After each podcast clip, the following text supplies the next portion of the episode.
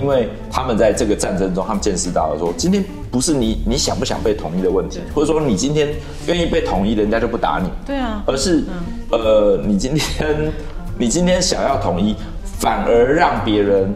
有理由说，对。哎，你看这边的人都想要我们过来，所以所以最先打的是亲俄的那边。没错，就是说高嘉瑜去讲说战犯这件事情呢，第一点，他其实这个利润，他对对他自己本身来讲，其实就是站不住脚，因为你今天是呃民进党的立委，呃，而且是民进党的人，那你今天有党派资源，然后你今天呃败选了，就有点像你今天在战争，然后你的志愿兵呢。呃，就是你是大将，然后你的志愿兵，然后你打输了，然后你说你的志愿兵都很烂，嗯，就是你的志愿者都没有支援，然后呃，所有的战犯犯犯的错误都是支援者的错，那其实就是一个大忌，就是说你你未来这样子，你那请问谁要帮你？我我我一直觉得说国民党应该要从中国国民党改成台湾国民党。对，因为因为这样对台湾才有利啊！因为你今天一直都在，呃，中国国民党就是一个大中国主义下的政党嘛。中国国民党他甚至主张说，他以前他们甚至统治说整个呃中国大陆整个所有的土地，还有蒙古呃，对，还有还有内蒙、外蒙，对，人家都已经外蒙都已经独立了。好，所以所以他其实应该是想的是说，他今天既然已经是一个完全台湾的政党，他应该是改名叫做台湾国民党，而不是中国国民党。因为中国国民党，你现在想的是，那你到底是呃你的他改了，他就没有办法去回去祭祖了呀。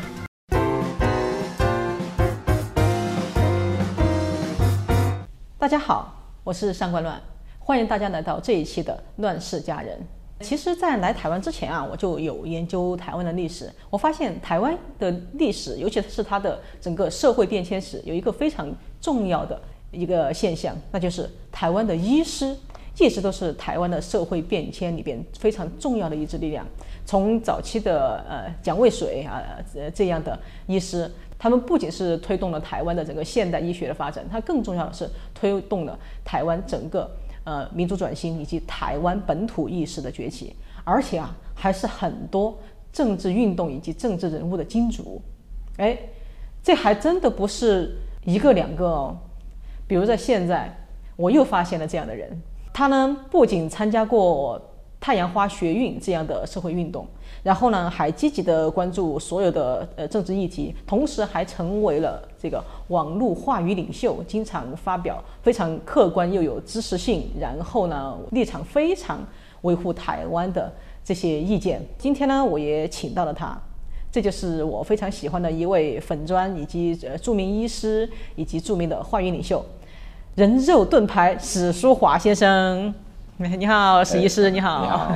你好。你好，哎，我们非常欢迎你。今天虽然你是我们频道请到的第二个医师，但是我觉得你真的是一个非常独一无二的医师。你的呃经历其实堪称传奇哈。你先是那个二零一四年的太阳花运动，你作为人肉盾牌，就挡在这个民众和警察之中之间，从那时候被人们熟知。然后后来呢，你又成为柯文哲的支持者以及金主，到现在呢，你是台派非常重要的话语领袖，然后也不再支持柯文哲，不知道这个好不好讲。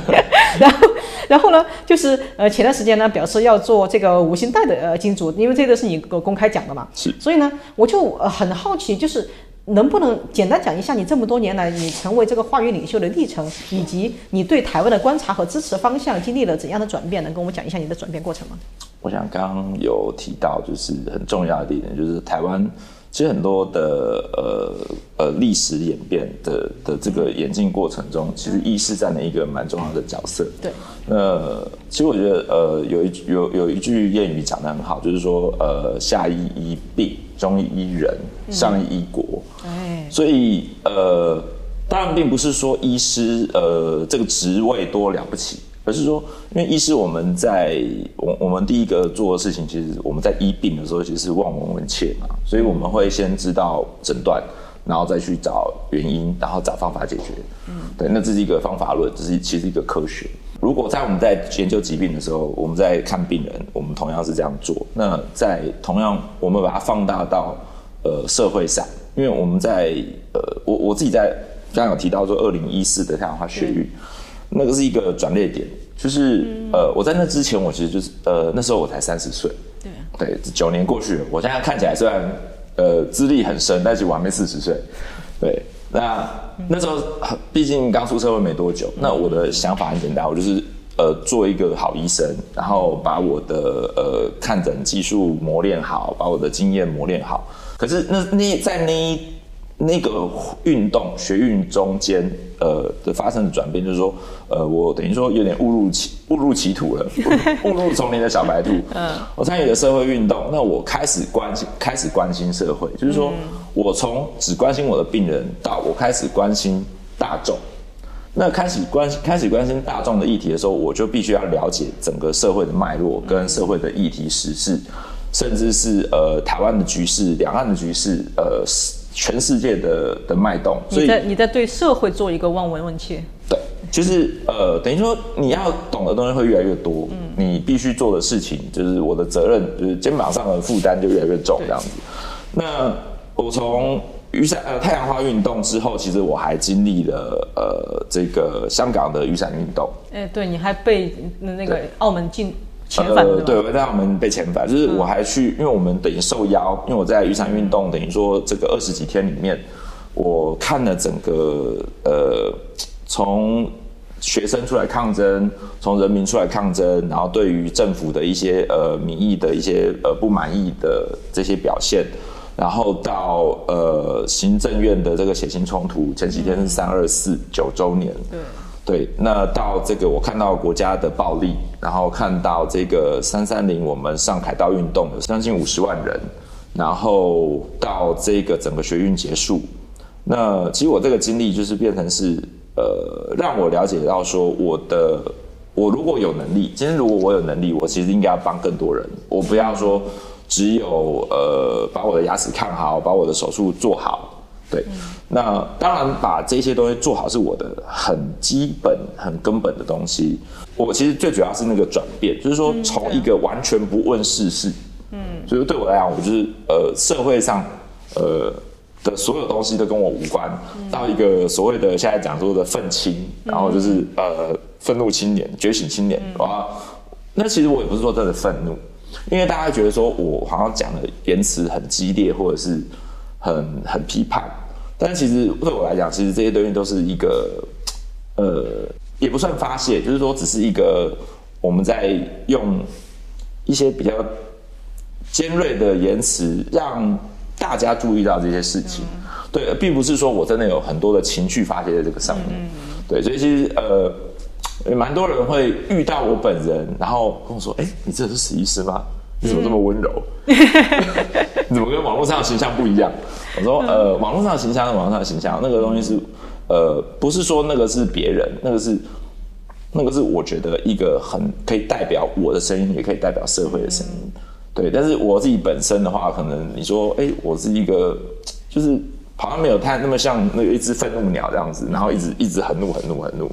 嗯，对，那。我在这几年的呃努力，就是其实从三三二四那一天，就是我在挡在警察跟学生中间，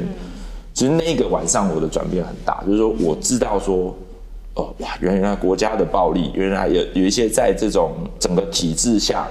的这种呃无力感，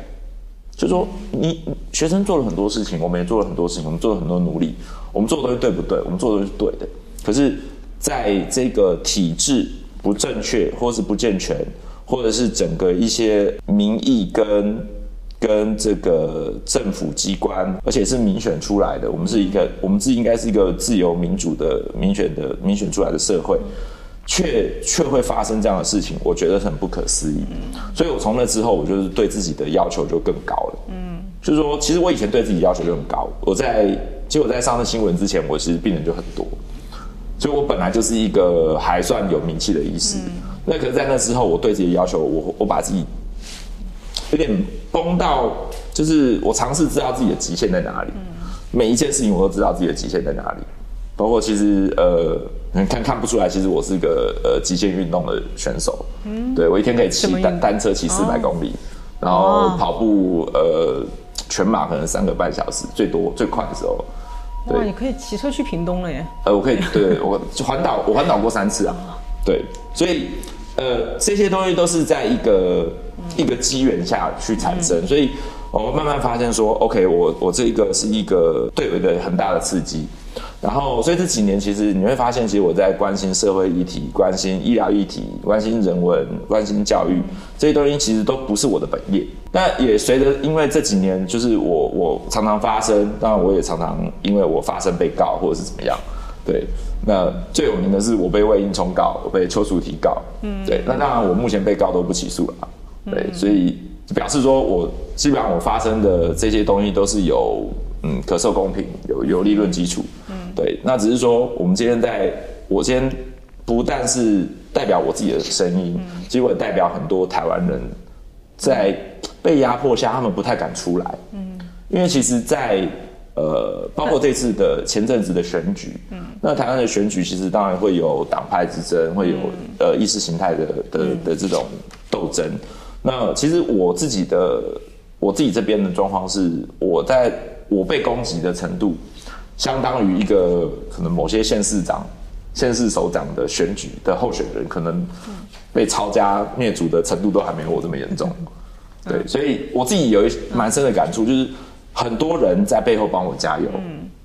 但是他们不见得敢出来，或者是抛头露面，或者是露出露出真实姓名，因为他们怕被攻击。嗯。对，但这个这几年里边，就是我刚刚提到，就有发现你的立场有转变。我不知道你的立场是真的有转变吗？就对台湾社会的观察或者是立场。我对台湾社会观察，其实就是呃，我希望政治可以更好。嗯，因为其实哦，我的我们以前的教育是国立编译馆的教材，所以在我小时候，就是我们还的，我们都还是认为自己是一个堂堂正正的中国人。嗯，对，那。当然，我们随着随着我学了更多的东西，或者说我得到更多的知识，去考究更多的的这些资料之后，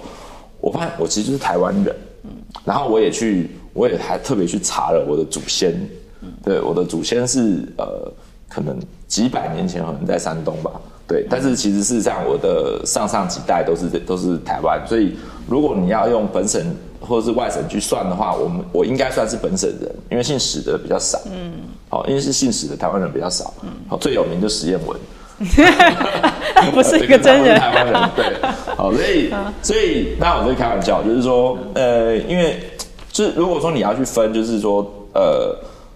我们其实，在台湾长大，或者是现在的更广泛的意思，就是说，我们只要认同台湾这块土地，然后我我我。认同这边的民主自由价值，其实我们就是台湾人，对，所以其实，在呃这几年来，其实比较没有这种所谓的分际。但我的我对于台湾的想法，其实就是说我希望台湾更好。所以我对于政治的概念，虽然很多的党派喜欢把我呃，譬如说说我是绿营的，好，甚至说我是绿营侧翼，嗯，好，虽然我都开玩笑说我是绿营金主啦，好，说我是绿营侧翼，或者说我是甚至说呃。呃，像我有卖东西，或者他们说我卖中国货，说我是淘宝货，呃，淘宝华哦之类的，或者是帮我贴一些标签。其实我的立场很简单，就是我觉得这些东西对台湾是好的。嗯，对我就我就觉得这些东西我可以做。嗯嗯，对你刚才提到了，其实去年其实这个就是去年九合一选举之后，民进党大败，他好像嗯，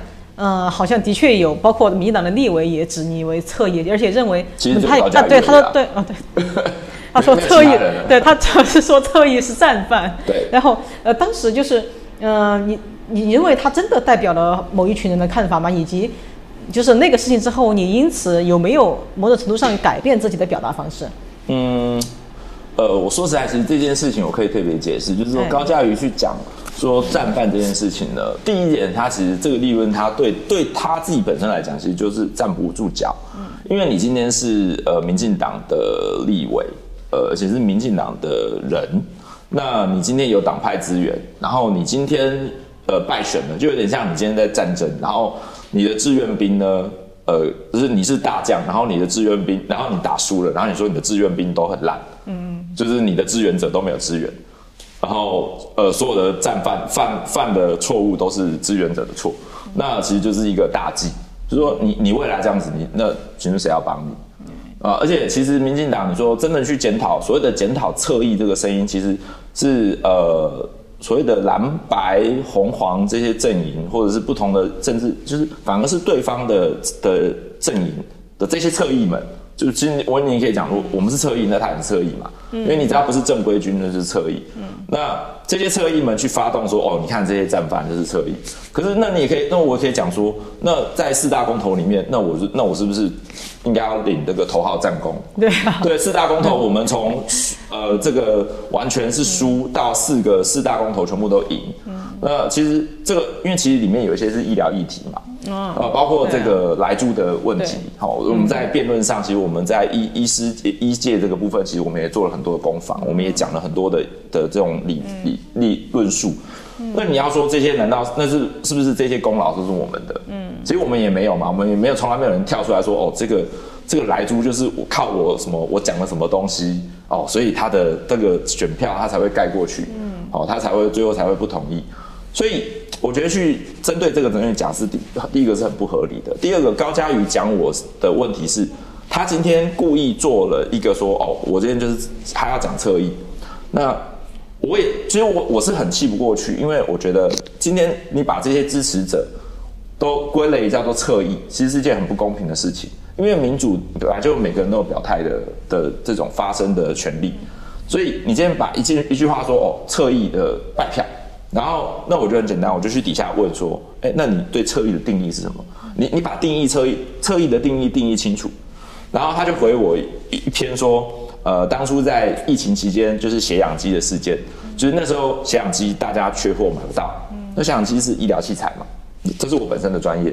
所以他就在他就去在 PO 了一篇说，呃，这个便宜的血氧机。他从 Amazon 买，外面血氧机要三四千块，他从 Amazon 买只要什么四五百块，哇，这便宜的血氧机，然后大家那时血氧机又买不到，所以他就说哦，要政府推动说可以，我们可以从国外订，或者从哪里，或者说买到比较便宜的血氧机。那其实你就可以从淘宝订啊，你也可以从 Amazon 订啊。那只是说这些血氧机它并没有医疗器材的认证，所以它其实呃，我都开玩笑，因为那时候其实有很多图，就是说你随便拿一支笔，然后你把血氧机夹上去。它血氧就九十九，对，所以或者是你拿一支那个玩偶兔，然后夹上去，血氧九十九、九十八。那在这种情况下，这个医疗器材有没有有没有标准？没有标准，所以他这个东西他在提出的时候，其实他并没有询问过专业的医疗背景的人，所以才会变成说，这其实是一个危险的政策。嗯，今天如果照你这样讲，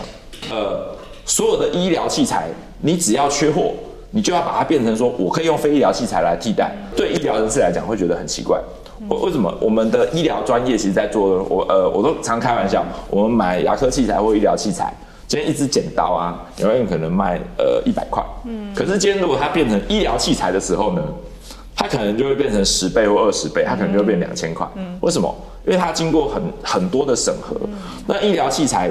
本身贩卖商，它的要求的规格其实也跟人家不一样。嗯。所以这些东西都是有法律依据、有规格的。那你今天，尤其是一个立法委员，你今天是一个最高的的民意代表，去讲这种话的时候是很危险的。所以我就出了一篇文章，我就要跟他讲说：哦，这个东西，呃，你要推的之前，你要去去想清楚，这些东西它会造成什么样的后果，或是这些便宜的血氧机有可能是你可能会造成人命的死亡哦。嗯，对你可能会因为我今天缺氧了，但是我今天拿了一个便宜的血氧机来测。那测了之后，发现血氧九十九，那我就想，那我就不用送医啊，我就在家里面就好了。那可能病人就这样死掉喽。嗯。那这个要这样算算在谁的手谁的头上？对。所以他去讲说，他后面就回我说，这个当初他推这个便宜血氧机，史书华全部反对。嗯。所以其实这件事情，只是我要不要告，要不要告他而已。就是说这件事情，其实他是抹黑我，因为我其实就是出了一篇文章。那这个呢，我也在呃几个节目上，或者说有一些访谈上面，我特别讲到，就是说，那不同对我的相对阵营，或者说跟我比较不友好的这些 KOL 或者是一些一些人，就会开始拿这个来做文章。他们说哇，石树华又翻车啦！我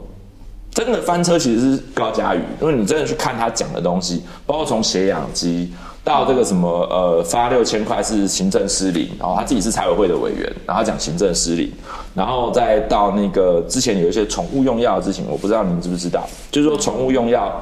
的法规没有那个规定，但是他那时候在乱讲，然后讲讲完之后会反而会断了一些宠物他们使用到那个药品的机会，所以那时候有很多的呃呃猫狗的爸妈们，就是对他有很大的批评。后来还有因为这件事情道歉。那我的话，其实你们真的要讲说我翻车，其实我真的不知道我翻翻在哪里。因为从我我提出来的东西，包括比较大有争议性的说，呃，譬如说高鸿安在选举期间、选举前，我拿出就高鸿安在用公费去美国到处玩的照片，嗯，好，那当然是他自己泼出来的照片，所以这其实可受公平。那你说血氧机这个东西，我也不知道翻车翻在哪里，就是这是我的医疗专业，你怎么会你你自己？我相信他的顾问团呢，他的助理们呢，完全没有所谓的医疗背景的人。所以他也，他其实在这件事情上，在他做的的东西是危险的。那这个东西是需要人家提醒的。嗯，所以我就发现啊，这几年好像就是因为这嗯疫情开始的这三年，我发现台湾，我不知道是不是我呃我的感觉是不是正确，就是我发现很多台湾的医师，就是因为这个疫情的契机，很多就参与了公共话题，然后走到呃公共事业里来。你觉得你有就是因为这个疫情而比以前就是更加？被的备受关注吗？呃，应该这样讲，就是医师其实，在呃台湾社会一直本来就比较有话语权，这个是从日日日据时代就开始的。台湾精英最好的归宿就是医师，对，因为不能碰政治，对，对，因为碰政治可能就就因为前面有二八所以结果到了现在，台湾的其实政治人物里边很多很大比例的都是医师，其实有不少的医界的人物在在投入政治的工作。嗯，那我对我来讲，我我我我其实我已经讲很多次，就是呃，常有很多其实有很多阵营找我出来参选，那我一直记得我都讲说我我的角色最好就是我把我的工作做好。然后我可以在话语上去帮忙，去去带动，然后去给你们，不管是正面的意见或者负面的意见也好，嗯，对，所以那某方某方面来讲，其实我也是参与政治，对啊，对，因为呃以前的，其实你只要是影响了民众的选择，其实就是参与政治。以前讲我们讲政治叫做管理众人的事，但其实那个我觉得那个定义是错的，应该是服务众人。那个政治其实就是众人的事，而不是管理众人的事。我今天参与政治，我不见得是一定要管理别人，我可能是被管理的人啊。对，或者是我可能是参与管理的人，我不是每个人都是管理的头。嗯，像我们不是每个人都是蒋介石一样。嗯，对，所以那今天在一个民选政治来讲的话，我们今天参与政治，就是你今天去讨论政治，其实你也是参与政治。那虽然说你在定义上，我不被我不派被定义在。政治人物里面，对，但是我觉得我是确实是在参与政治，而且在台湾这个呃整个氛围底下，从太阳花学运到现在，今天发现台湾的这种民意跟他的这个。民主的这种自由的思想的表现，其实是越来越蓬勃发展。对，包括政党的部分啊，包括当然柯文哲的崛起跟时代力量崛起，某部分我也要负一部分责任。怎么讲？对，因为太阳花运动，当然后面最大的收割者就是柯文哲跟黄国昌嘛。那但是现在柯文哲，当然民众党现在后面慢慢有这个泡沫化，跟时代力量已经完全泡沫化的倾向。对，那当然回归到呃本土的意识，就是说，其实我觉得任何政党，你只要是为台湾着想，我觉得都，我觉得你就是在台湾的政党，你为台湾着想，我觉得这是一件应该的事情。哎，那说到这个，就你刚才也提到选举，就是。呃，距离明年选举也只有几个月了嘛。然后你也，你刚才也透露，其实有很多人也希望你出来真正的呃参成为一个政治人物来参选。嗯。那然后我们就，我就不知道，就是现对于这种各派的阵营哈，就是你最关心的什么？因为尤其是现国民党的候选人嘛，直到现在还没确定，至少到今天还没确定啊。嗯。那就是你希望国民党他们能够征出征召出一个什么样的候选人？呃，这个国民党。呃，因为按照你刚才的标准的话，就对台湾有利，你就对台湾有利。我我我一直觉得说，国民党应该要从中国国民党改成台湾国民党。对，因为因为这样对台湾才有利啊。因为你今天一直都在呃，中国国民党就是一个大中国主义下的政党嘛。中国国民党他甚至主张说，他以前他们甚至统治说整个呃中国。大陆整个所有的土地，还有蒙古，呃，对，还有还有内蒙、外蒙，对，人家都已经外蒙都已经独立了，好，所以所以他其实应该是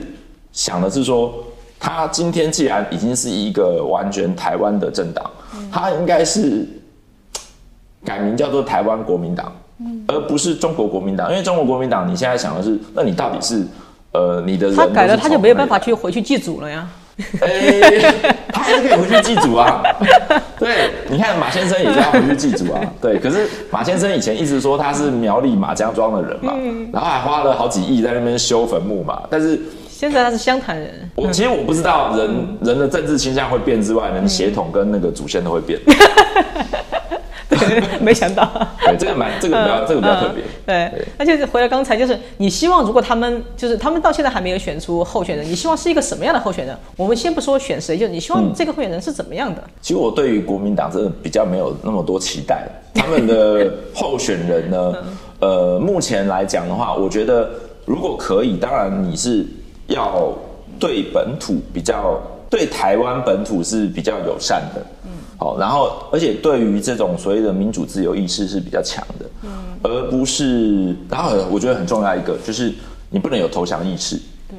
对，因为其实我呃之前我也我我也在很多组织里面当担任呃有一些重要的职位或是顾问。那像我们之前我也有援助呃乌克兰的这个这个他们的灾民，哦，其实我捐了好几百万在乌克兰跟土耳其的灾民身上。那乌克兰那边，其实我们之前有邀请一位医师来，那他之前他有讲到一件很重要的事情，就是说乌克兰在战争发生以前，其实亲俄的人的乌克兰人民的比例是超过三成以上，他们愿意被统一，他们想要被统一哦，嗯。他们被统一的人民的的比例超过三成，比现在台湾人还要多、哦。台湾人愿意现在愿意被统一的，可能只有可能不到一成吧，我我不确定。对，但是呃，他们在战争开打之后呢，他们其实剩下的比例非常非常少，可能个位数，可能只有两趴、三趴。嗯，所以就是说少掉百分之九十以上。嗯那为什么？因为他们在这个战争中，他们见识到了说，今天不是你你想不想被统一的问题，或者说你今天愿意被统一，人家就不打你。对啊，而是、呃，你今天 你今天想要统一，反而让别人有理由说，对。哎、你看这边的人都想要我们过来，所以所以最先打的是亲俄的那边。没错，就是亲俄那边的人其实是死 的地区，其实死伤最惨重。对。对，然后也嗯。就是包括这个很多的屠城，包括很多的一些非常的就是这种战争罪的的这种事件。嗯，所以我我觉得第一个就是所谓的不能有所谓的投降派。对，台湾很大的一部分当然跟呃美中呃日啊、我们周周围的国家的关系，但是呃第一个就是我我们不能认为自己会输，对，然后不能认为我们要跪下来，所以。呃，我一直在讲说我，我的角色比较有趣，就是说，因为我是一个很专业的医师，所以我可以虽然我有其他的事业，我有做其他的工作，但是我可以在一个某个高度上来讲说，我完全不跪舔。嗯，我不需要去中国去去对岸去喊说我是中国人，然后我流中国血，然后我喝黄河水这样子，哦，或者是我也不用特别去去所谓的在意识形态说很很摇摆，一下说哦这个呃中国人我们也要关心，当然当然中国人我是关心的，但是我并不会说用台湾的主权去换，就是用台湾的主权或是台湾的说呃。呃，其实我的祖先其实是是中国人，所以我就是中国人，然后去讲这一些好像让台湾人更容易被统战的这些言论，去包装自己或者是去贩卖自己的价值，对，所以呃，你刚才提到这个包装哈，我我最近发现，我不知道有你有没有感觉，就是呃，最近也有学者在呃反映，就是最近也有几个学者嘛，四大学者反战嘛，反战发布会，然后还有最近就是我也看到有很多人说啊，就是在赖上面各种群组，就是打着反战的这个包装的这种旗号的资讯，其实越来越多，这种影片越来越多。我们当然我们也知道这是一个新型的。嗯，这个资讯战嘛，就是超限战对对对对对。刚才你也认为，就台湾其实就是愿意接受统一的越来越少，但你认为这样的超限战下面，在今年台湾人真的会受到影响吗？能受到多大的影响？其实呃，看上一次选举，其实就知道影响很大。就是说在，呃这种网络媒体，而且是台湾是比较相对没有特别控制的。你说，其实如果你真的要讲的话，其实你去看呃美国的总统大选，其实它都可以受到呃中国或者俄罗斯的一些呃操作的影响，去影响他们的选举。那台湾的影响当然会更大了，因为呃其实呃去年的九合一大选，其实很明显可以看到，呃台湾的某些呃比较亲亲共的亲中的媒体，或者是一些呃这个话语权人士，他们在讲的时候，他们得到的资源其实是高的。嗯，我随便举例，呃，朱学恒他是全台湾的抖内王，对啊，那台面上的抖内，Y YouTube 上面抖内就是一年就收了一千多万了。对啊那我问你，很简单说，其实呃，他是一个非专业、非呃任何系统的的一个人。那你今天讲，你说他的流量特别高吗？其实我不觉得。那你说他为什么他的话语权会特别重，或者说为什么他的抖内或者他钱会特别多？这其实才是我们值得去思考的地方。所以你说这些东西有没有这些话语或者这些这些的资讯的干扰有没有影响？有啊，包括短影音，包括抖音。其实在，在很多呃资讯站方面，其实这一次当然呃台湾就是民进党，他们是选的很差的，所以才选的差，所以才找战犯嘛。嗯，对。那你说这个所谓的这个反战，没有人喜欢战争，所以我一直在讲说，没有人是喜欢战争的。我们去看放眼历史，放眼人类过去的所有的呃全世界的历史，但是战争一直不断，为什么？因为因为人类就是会有资源，会有争夺，会有会有地权，会有地区的分配，会有甚至强权。那像中国现在的，当然因为呃习近平现在是变皇帝了嘛，哦，所以当然他他会想要在更大的扩权，或者说他要内部维稳，所以他也有很大的机会跟俄罗斯一样去做战争的行为。这个战争的行为，并不是我们去跟你讲说我反对战争，他就不会打你。对啊。就像我不会跟你讲说，我不要天灾，我不要地震，嗯，哦，我不要呃台风，嗯我不要台风，台风还是会来啊。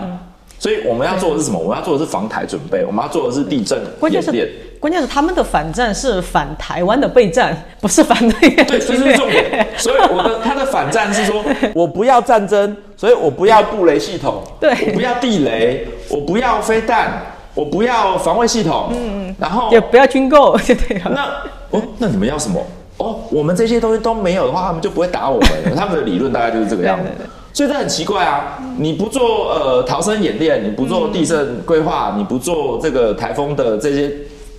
粮食储备，难道台风地震就不会来吗？对啊，对，所以这个因为这个东西并不是我们能够决定的嘛，除非你今天做了一个这个气候气候的机器可以控制气候，不然的话天灾就是会来。对啊，那天灾人祸是无法避免的。那这个人祸的决定的人也不是我们啊，因为我们不会，我们不会说今天台湾哪一个天天射了一个飞弹过去嘛，一定是今天是。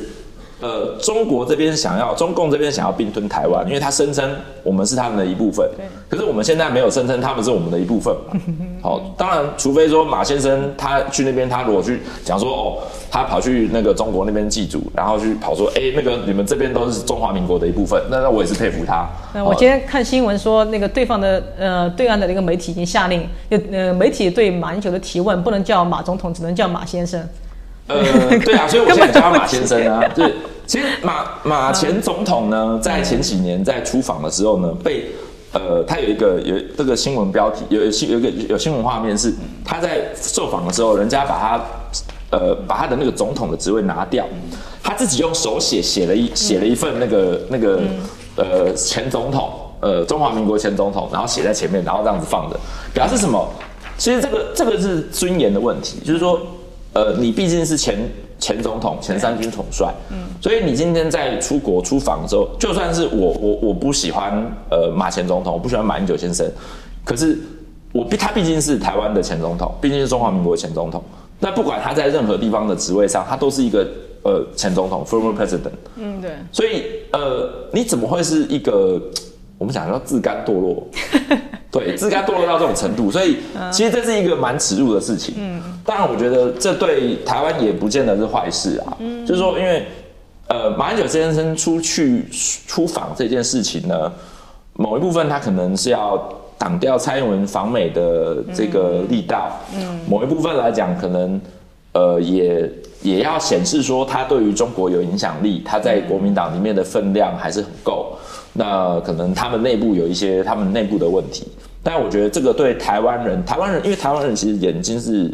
我不敢说台湾人眼睛是雪亮的啦，大部分的人眼睛是雪亮的，就是我们还是会看，就是说你这件事情的前因后果，你为什么要自自甘堕落，或者是说自降国格，或是说甚至自己去喊去那边喊说哦我是中国人或者怎么样？我们看到一些艺人，包括说呃有一些艺人，像前阵子有一个艺人的什么饮料店倒了好几间，嗯，那因为他是跑去他以前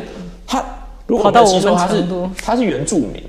哎，对哎对对，如果我没有记错的话，呃，萧敬腾他是原住民，他是他阿美族他有的，对他有喊中国高山族吗？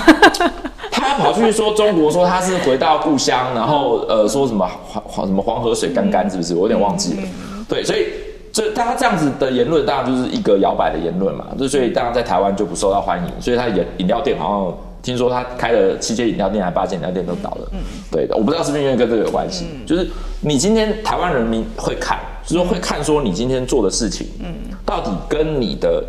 过去、现在、未来，跟你原本的讲的东西是不是有出入？嗯，像你以前会喊说我是台湾人，我是阿美族，我是原住民，嗯，结果我到跑去中国的时候，我变成哎、我变成中国人，哎、你觉得台湾原住民怎么变成中国人？那是怪怪的，嗯，对，哎，聊这么多，其实我特别想问你一个关于医师的哦这这专业话题。这是呃我在对岸观察到的哈，就是嗯，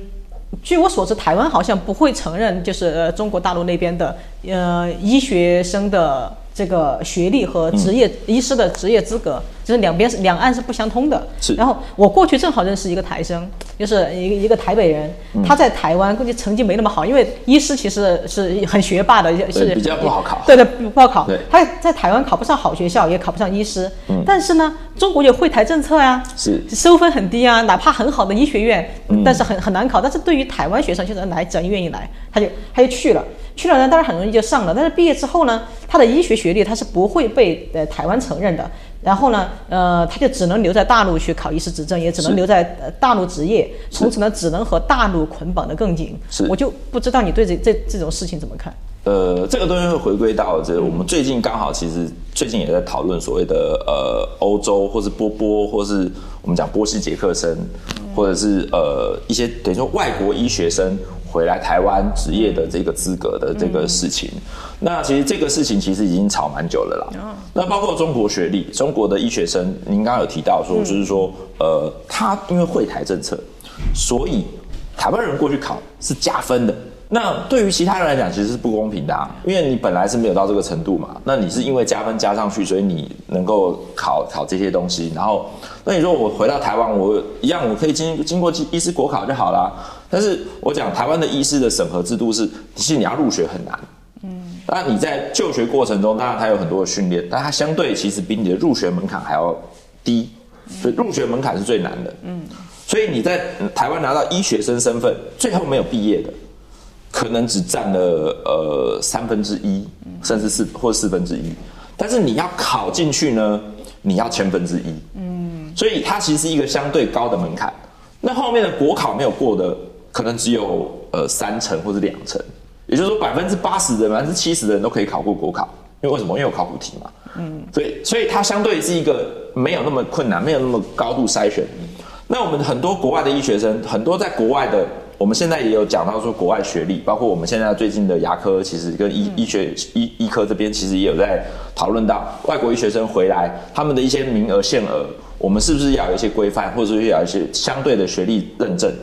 譬如说，因为有些地方，呃，我随便举例来讲好了，譬如说，呃，我们讲常常讲波波，就是波兰这边，他们有开一些特殊专班是给台湾人上的。他们也许不能在波兰执业，但他们可以回到台湾，因为台湾是承认他们是欧盟。嗯，那这个是有一点点是漏洞，因为欧盟很大，对啊，所以有好的有坏的。对，所以它变成是它在这个认证上呢，它就是有稍微有漏洞，就变成是我的确是在法律依法都都合法，我回来呢，他只要通过国考。实习完，他就可以成为台湾的医师。你看医生的时候，其实你你很少去问他说你是哪里毕业的嘛，嗯，所以他就可以融入在台湾的社会里面。就是或他后面再去考呃台湾的研究所，他就可以他就可以拿到很漂亮的学历。好、所以呃我这样讲好了，国内也有所谓的呃，就是你直接考考医科的，也有所谓的后医，也有所谓的转系考，嗯，也有所谓的这个后中。就是中医，然后中医之后再去修西医。那它其实有好多个门路，但是其实这些门路都不没有那么容易啊。就说如果你相对于就是国外这种所谓的专班，那你讲到中国那边的状况，当然更更特更特别了，因为它是有加分上去的。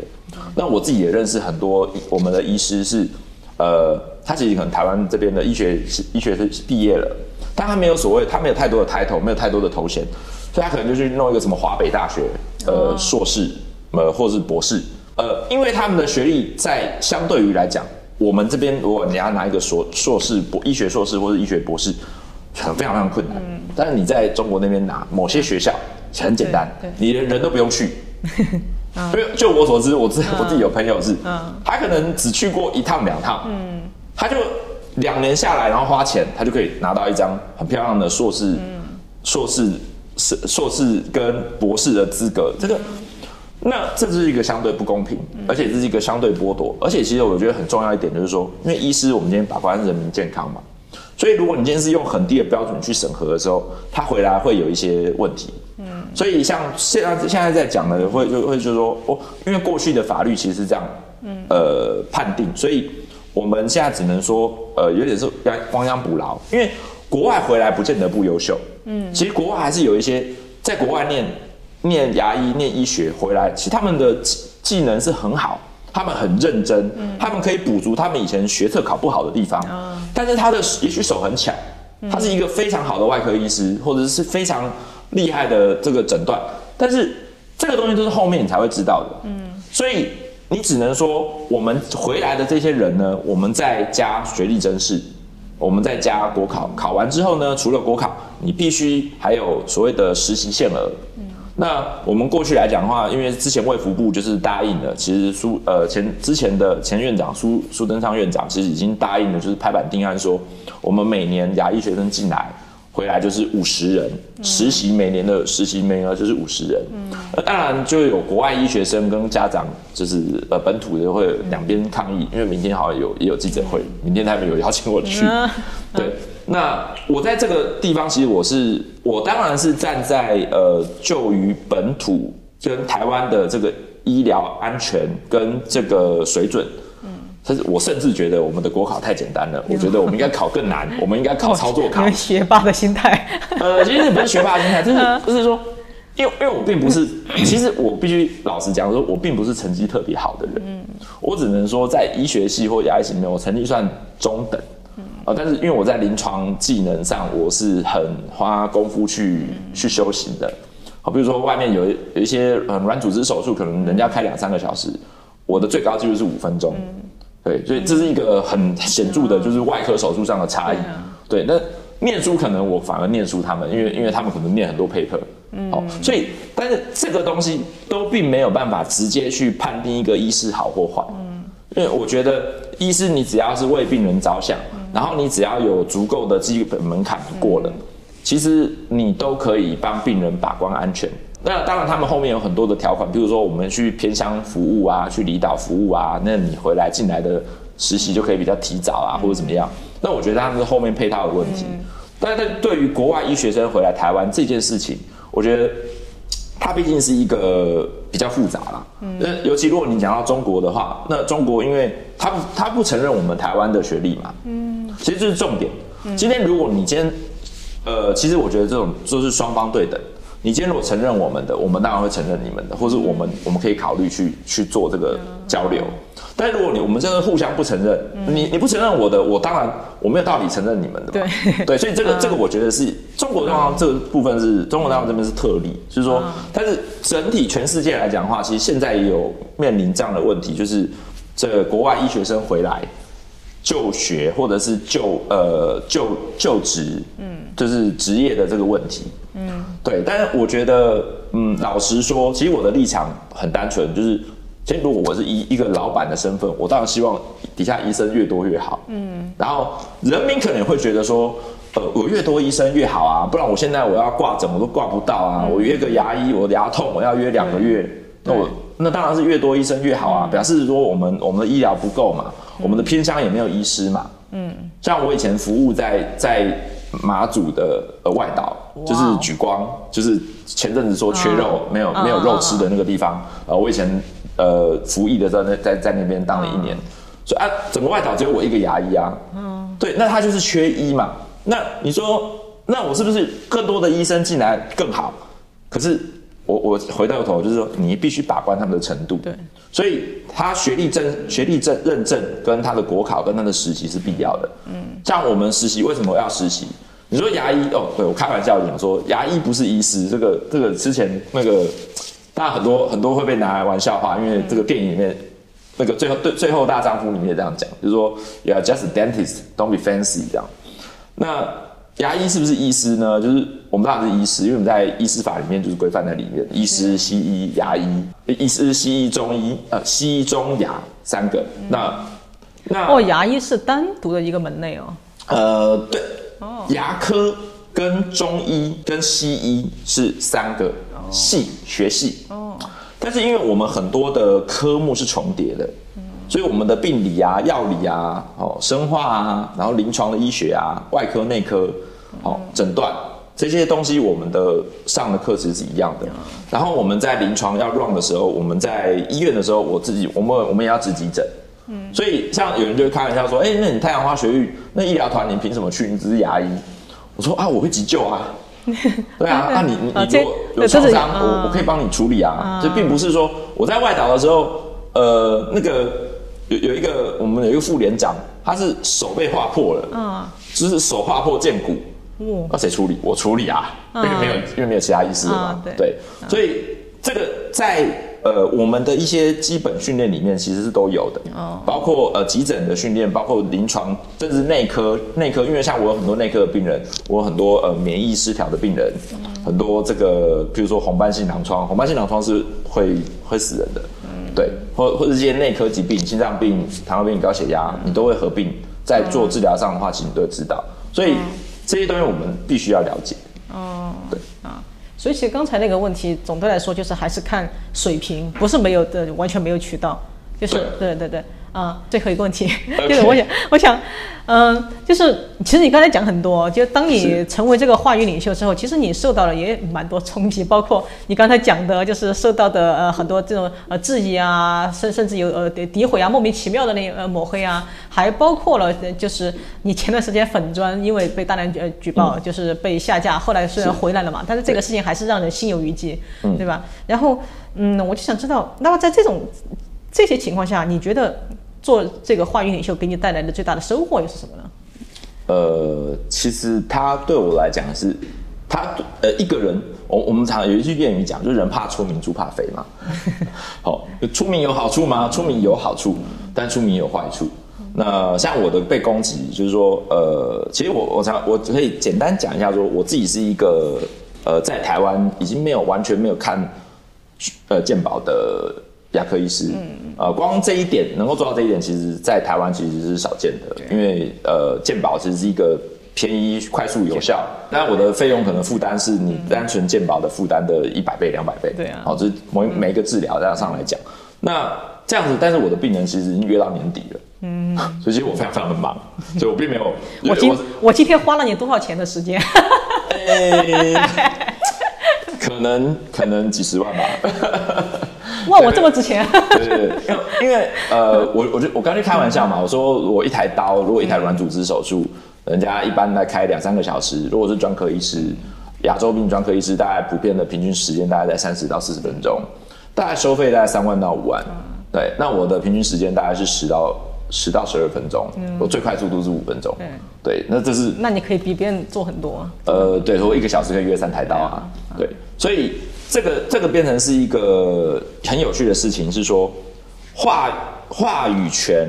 呃，人家是讲说流量变现，包括我现在其实某部分来讲在做，我在做呃团购，我有做电商的生意，哎，那我插一句啊，就当时你的粉砖被下架那段时间，你有担心过以后还能不能做团购吗？呃，其实大家都很担心我，但是我自己本人是好像是最不担心的。对，因为其实我被攻击的不是只有粉砖被下架，其实我在两三年前我诊所都被泼漆过。哦，对，我知道。对，然后呃，我的诊所的粉砖呃被留言攻击啊，然后被在网络上抹黑啊，对，打一颗星。嗯，诶，一天之内洗三百多个一颗星，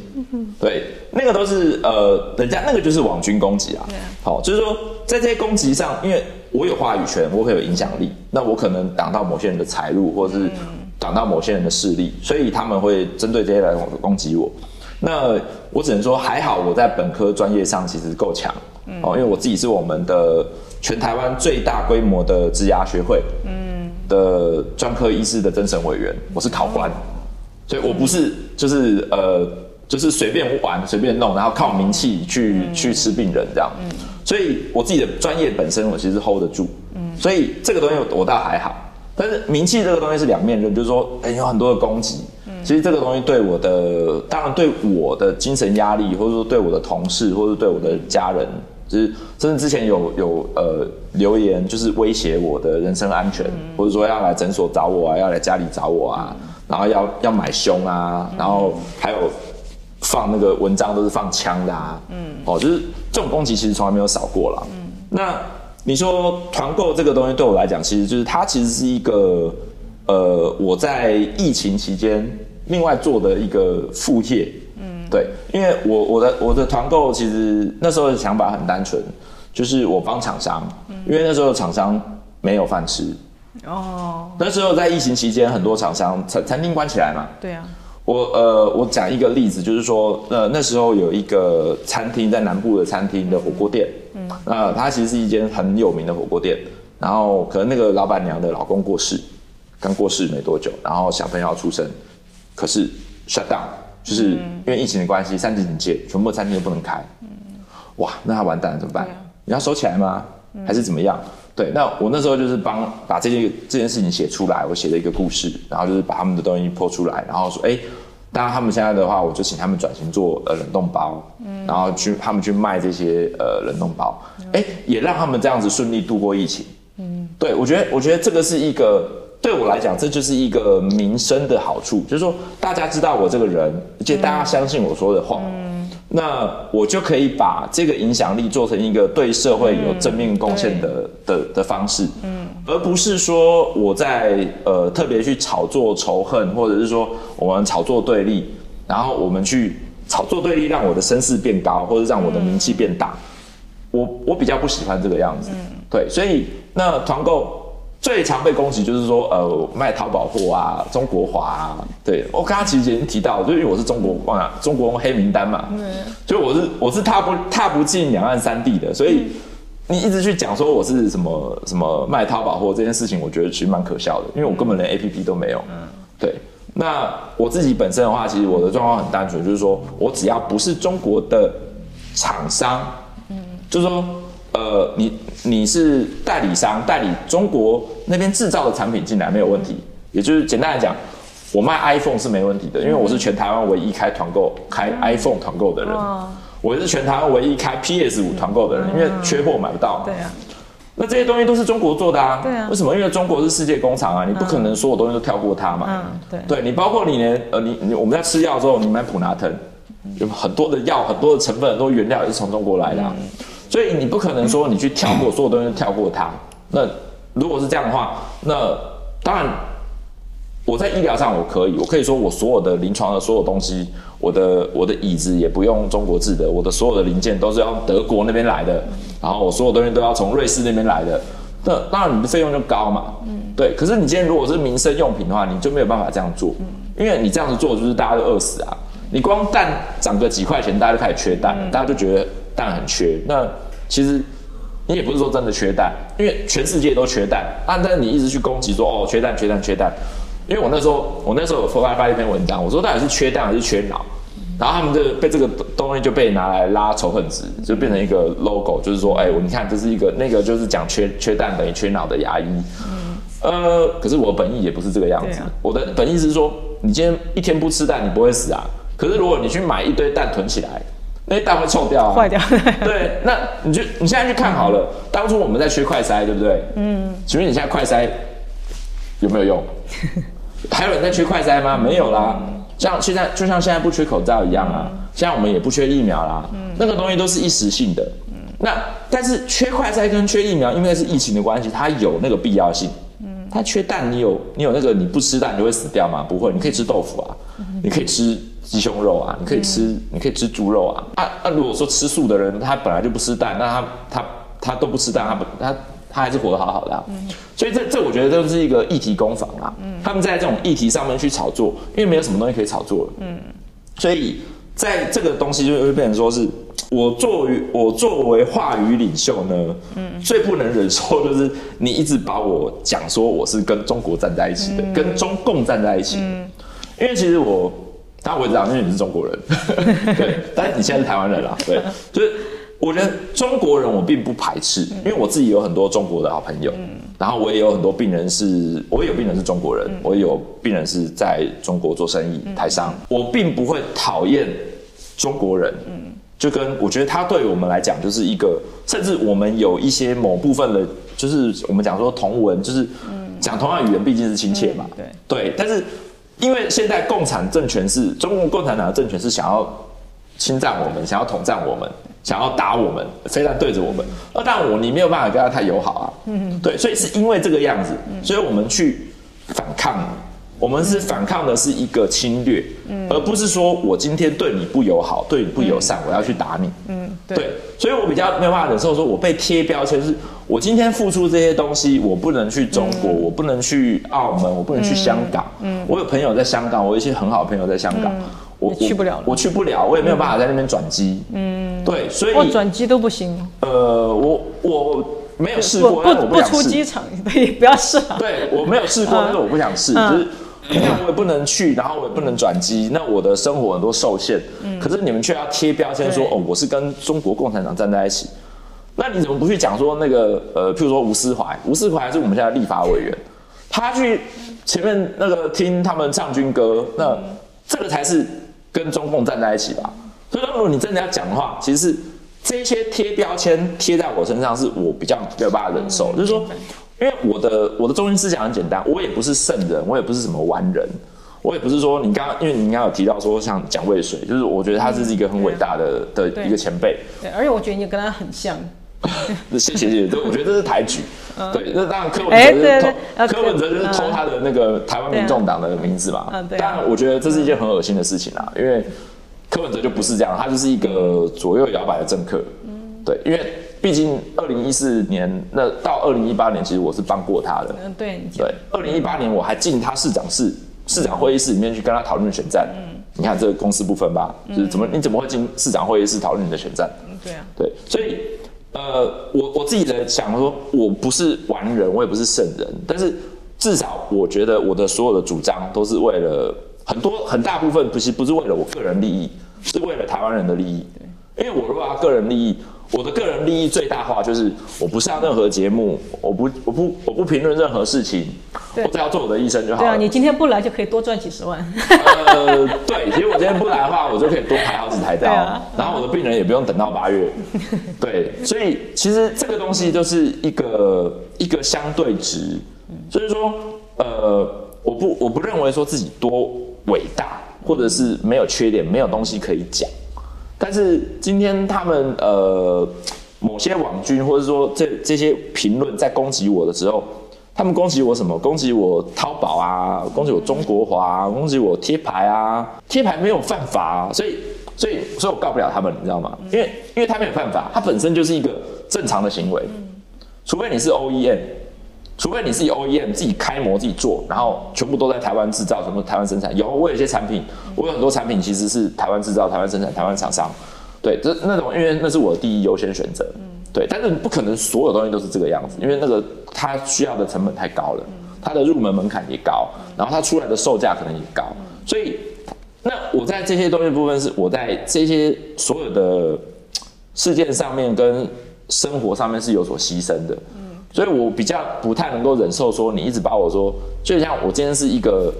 就是在乌克兰，我今天是乌克兰的战士，然后你给我你你你在外面去抹黑说你这个你这个这个乌克兰的这个乌克兰人是是亲俄派，那对我来讲我是我没有办法接受，因为我觉得，what？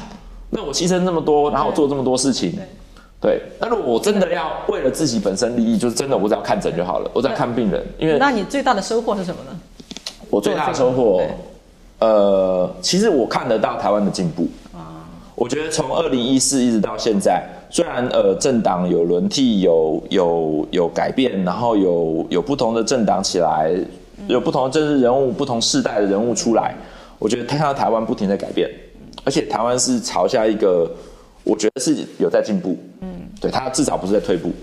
然后再来就是说，我觉得我的话语权跟我的一些做的很多事情，我真的帮了很多人。嗯，对，不管是厂商，其实我做团购，其实就是从那个时候开始，就是说我帮助那个老板娘那个火锅店，我后面帮了很多的台湾厂商，我也帮了台湾果农。之前不是四家不能卖中国吗？对，我看到了。对，那我就帮。我经常收到收收到推送，因为你在卖四家。对对对对，因为 那我就我就帮忙四家的果农。那有有一些，比如说呃鱼苗啊有问题，那我们一样，我就支持台湾的厂商。所以我其实帮了大概一两百间厂商。哦。对，虽然我有一些是很大牌的厂商，那我有一些是小厂商，就是说台湾我觉得在地他们是真的用心在做的。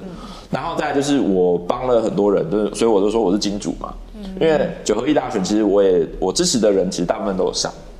对我支持的议员，其实大部分都有上。虽然县市长，呃，县市首长的选举，呃，民那个绿营大败。嗯，对。但是其实如果你真的去看议员的选票，其实整体来讲的话，台湾人的。对，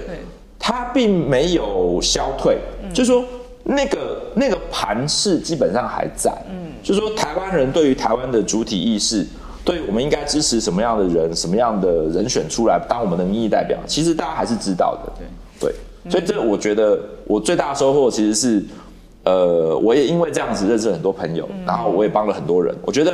帮助人这件事情是我的本意。嗯，因为我自己知道，如果今天我是医师，我今天就是一个很贵的、很贵的牙医师，然后我很专业，我做的很好。问题是我的病人呢，我最多最多我就是一年，我最多只能看。一百到一百五十个病人，嗯，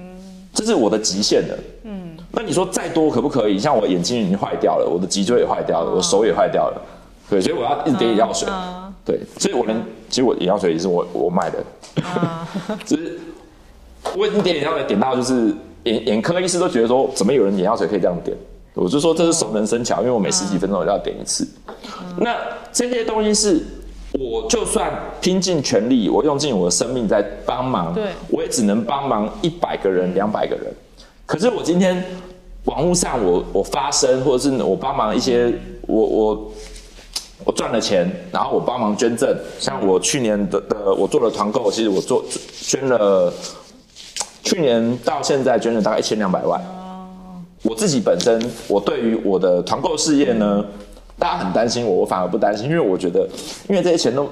基本上都没什么进我口袋啊，所以他做好做坏，我觉得我都可以接受。但是他只要做好的，我就会我就可以帮更多人。对，所以我今天在帮的时候，我今天做很多的善事，说譬如说土耳其，我捐了一百万，又捐了五十万。那我知道我捐的这个钱，虽然其实钱我没有花到，但是我知道我可能救了很多命。嗯，那那个。虽然不是我亲手救的，但是我觉得我有帮到他们。对，那我发现就是你做 KOL 这个事情，最大的收获是台湾社会那些被你，你是他们的收获。呃，这 这我觉得就是互相，因为包括我在看病人，我把病人做得很好的时候，病人很开心，我也很开心。嗯，对，就是这是一个这是一个互相的过程。对对对，啊，就是我们经常听到的善的循环。好，非常感谢。呃，史批对吧？可可以叫你史批吗？史医师，呃，非常感谢对史史医师为我们乐视家人奉献了史上最贵的一台采访。